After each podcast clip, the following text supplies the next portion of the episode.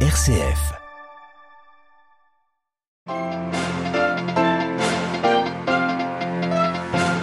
75e jour de guerre en Ukraine, Moscou exhibe son armée en ce jour historique du 9 mai, lors duquel a lieu le traditionnel défilé militaire dans la capitale russe. L'occasion pour Vladimir Poutine de dresser des parallèles historiques entre l'Ukraine d'aujourd'hui et la victoire de la Seconde Guerre mondiale. La burqa de nouveau obligatoire en Afghanistan, le régime taliban a signé un décret en ce sens ce week-end. Le nouveau président investi au Costa Rica, plusieurs dossiers attendent le conservateur Rodrigo Chavez, élu début avril, principalement économique. Nous irons à San José. Abidjan, capitale de la lutte contre la désertification. Pour quelques jours, la ville ivoirienne accueille la COP 15. Éclairage d'un expert en fin de journal. Radio Vatican, le journal Delphine Allaire. Bonjour, le 9 mai, jour de la victoire pour les Russes qui commémorent la fin de la Seconde Guerre mondiale, la Grande Guerre patriotique comme ils l'appellent. C'est toujours l'occasion d'un défilé militaire sur la place rouge au cœur de Moscou. Alors que l'armée russe est au 75e jour de guerre contre l'Ukraine, le discours de Vladimir Poutine était très attendu. Le président russe Xavier Sartre a livré une vision toute personnelle de la guerre et de l'histoire. Oui, rien de très surprenant, Delphine, dans ce discours d'abord et avant tout adressé aux Russes. Vladimir Poutine A justifié la guerre contre l'Ukraine, qu'il n'a jamais nommée d'ailleurs, au contraire du Donbass, maintes fois évoqué, par le fait que la patrie faisait face à une menace inacceptable et d'affirmer que l'Ukraine s'armait, voulait se doter de l'arme nucléaire, que l'OTAN était présente menaçant les frontières russes, que des opérations punitives dans le Donbass étaient en préparation, que le niveau de danger augmentait chaque jour. Face aux néo-nazis ukrainiens, il fallait donc mener une réponse, une riposte préventive, seule bonne décision selon le président russe d'un pays indépendant, souverain et fort. La Russie d'aujourd'hui est en somme comme l'Union soviétique en 1941. Pourtant, Moscou n'a jamais cessé de vouloir apaiser les tensions en pensant un système de sécurité équitable, vital pour toute la communauté internationale, affirmait le chef du Kremlin. Il a même fait une proposition en décembre appelant l'Occident à entamer un dialogue honnête pour trouver un compromis raisonnable. En vain, a-t-il regretté.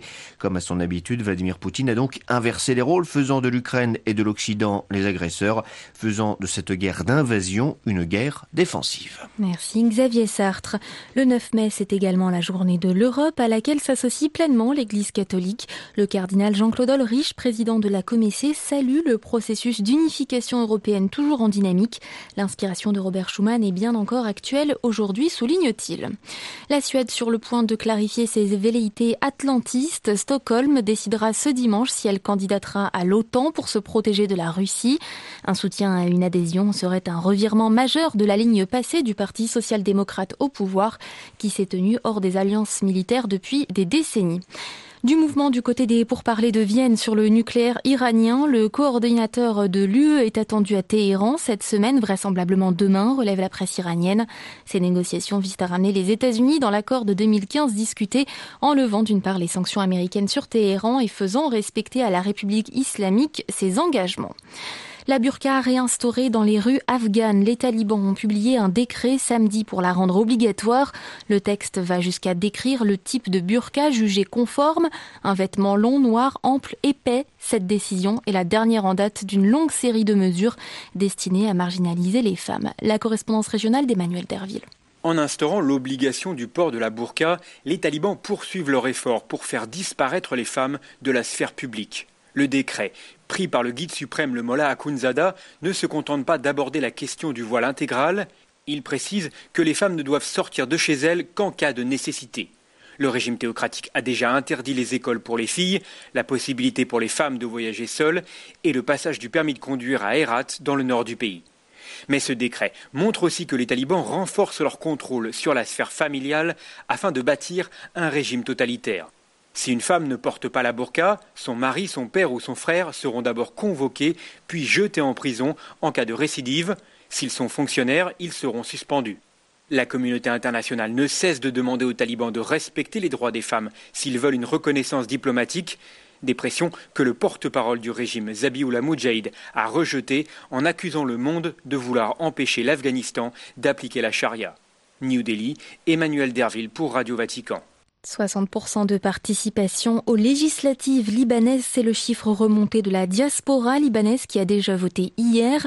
Au pays du Cèdre, le scrutin se tiendra lui dimanche 15 mai. Près de 130 000 expatriés libanais sur les 225 000 inscrits dans 58 pays ont donc pris part au vote. C'est la deuxième fois dans l'histoire du pays que les Libanais de l'étranger ont le droit de voter pour renouveler les 128 membres du Parlement. Et puis à Beyrouth ce matin, un fort moment de prière a eu lieu dans le port sur le lieu de explosion ayant ravagé la capitale en août 2020. En visite cinq jours sur place, une délégation des évêques de France y a pris part. Au Costa Rica, le président élu Rodrigo Chavez investit hier pour un mandat de quatre ans. Si le pays est considéré comme l'une des démocraties les plus stables d'Amérique latine, de grands défis attendent cet ancien cadre de la Banque mondiale, notamment en matière d'assainissement économique. À San José, Léa Morillon. Je suis honorée de recevoir cette écharpe présidentielle en ces temps de défis extrêmement importants. C'est ainsi que s'est exprimé Rodrigo Chavez dans son discours d'investiture devant l'Assemblée législative. Élu 49e président du Costa Rica le 3 avril dernier, il a promis d'apporter des solutions aux problèmes qu'affronte le pays. Ancien cadre de la Banque mondiale, il s'est fixé comme mission d'assainir l'économie dont les indicateurs atteignent des niveaux alarmants. 23% de sa population vit actuellement sous le seuil de pauvreté et le taux de chômage se à plus de 13%, soit l'un des taux les plus élevés d'Amérique latine. Le déficit budgétaire s'est également aggravé ces dernières années avec une dette publique s'élevant à 70% du PIB, soit la plus élevée d'Amérique centrale. Face à une économie malade, Rodrigo Chavez devra donc affronter en parallèle le problème des inégalités qui ne cessent d'augmenter au Costa Rica. Mais le plus grand défi du président reste la lutte contre la corruption. L'outsider en a fait son cœur de campagne, promettant un changement radical avec les partis traditionnels. Léa Morillon pour Radio Vatican.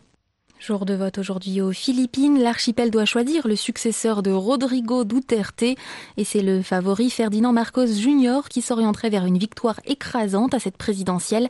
Il est le fils du défunt dictateur philippin Ferdinand Marcos.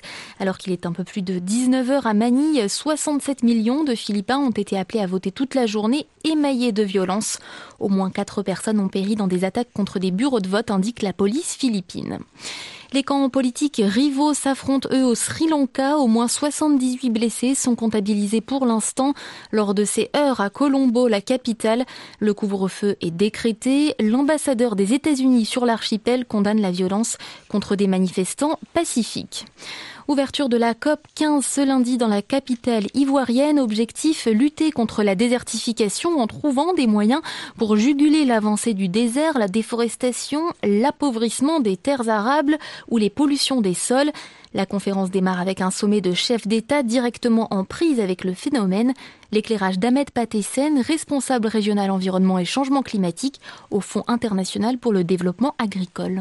Il y aura toujours une déclaration ces déclarations politiques-là doivent normalement guider l'orientation et les décisions par la suite des programmes et projets qui vont être développés dans les pays.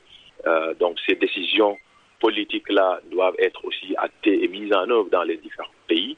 Il est attendu aussi ce qu'on appelle ici le programme Abidjan Legacy Program ou le programme Héritage d'Abidjan sur lequel le gouvernement de Côte d'Ivoire, donc à travers le président Alassane Ouattara, va annoncer donc, c'est un programme sur comment faire une l'agriculture durable et résiliente au changement climatique qui a en son sein la gestion des terres et également la désertification.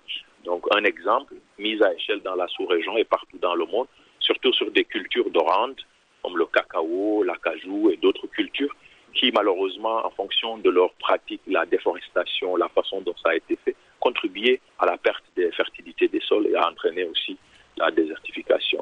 Des propos recueillis par Stanislas Kambashi. Dans l'actualité Vatican ce lundi, ce discours du pape François sur l'université, elle est le lieu privilégié de la croissance humaine et ainsi de la société, mais également de la culture de la rencontre. Recevant ce lundi midi en audience des étudiants et des professeurs de l'université italienne de Macerata, le pape a expliqué combien, bien que des décisions cohérentes ne soient pas toujours prises en ce sens, il est selon lui évident que le meilleur investissement pour l'avenir d'un pays est celui qu'une société fait dans la formation, dans les écoles et dans universités.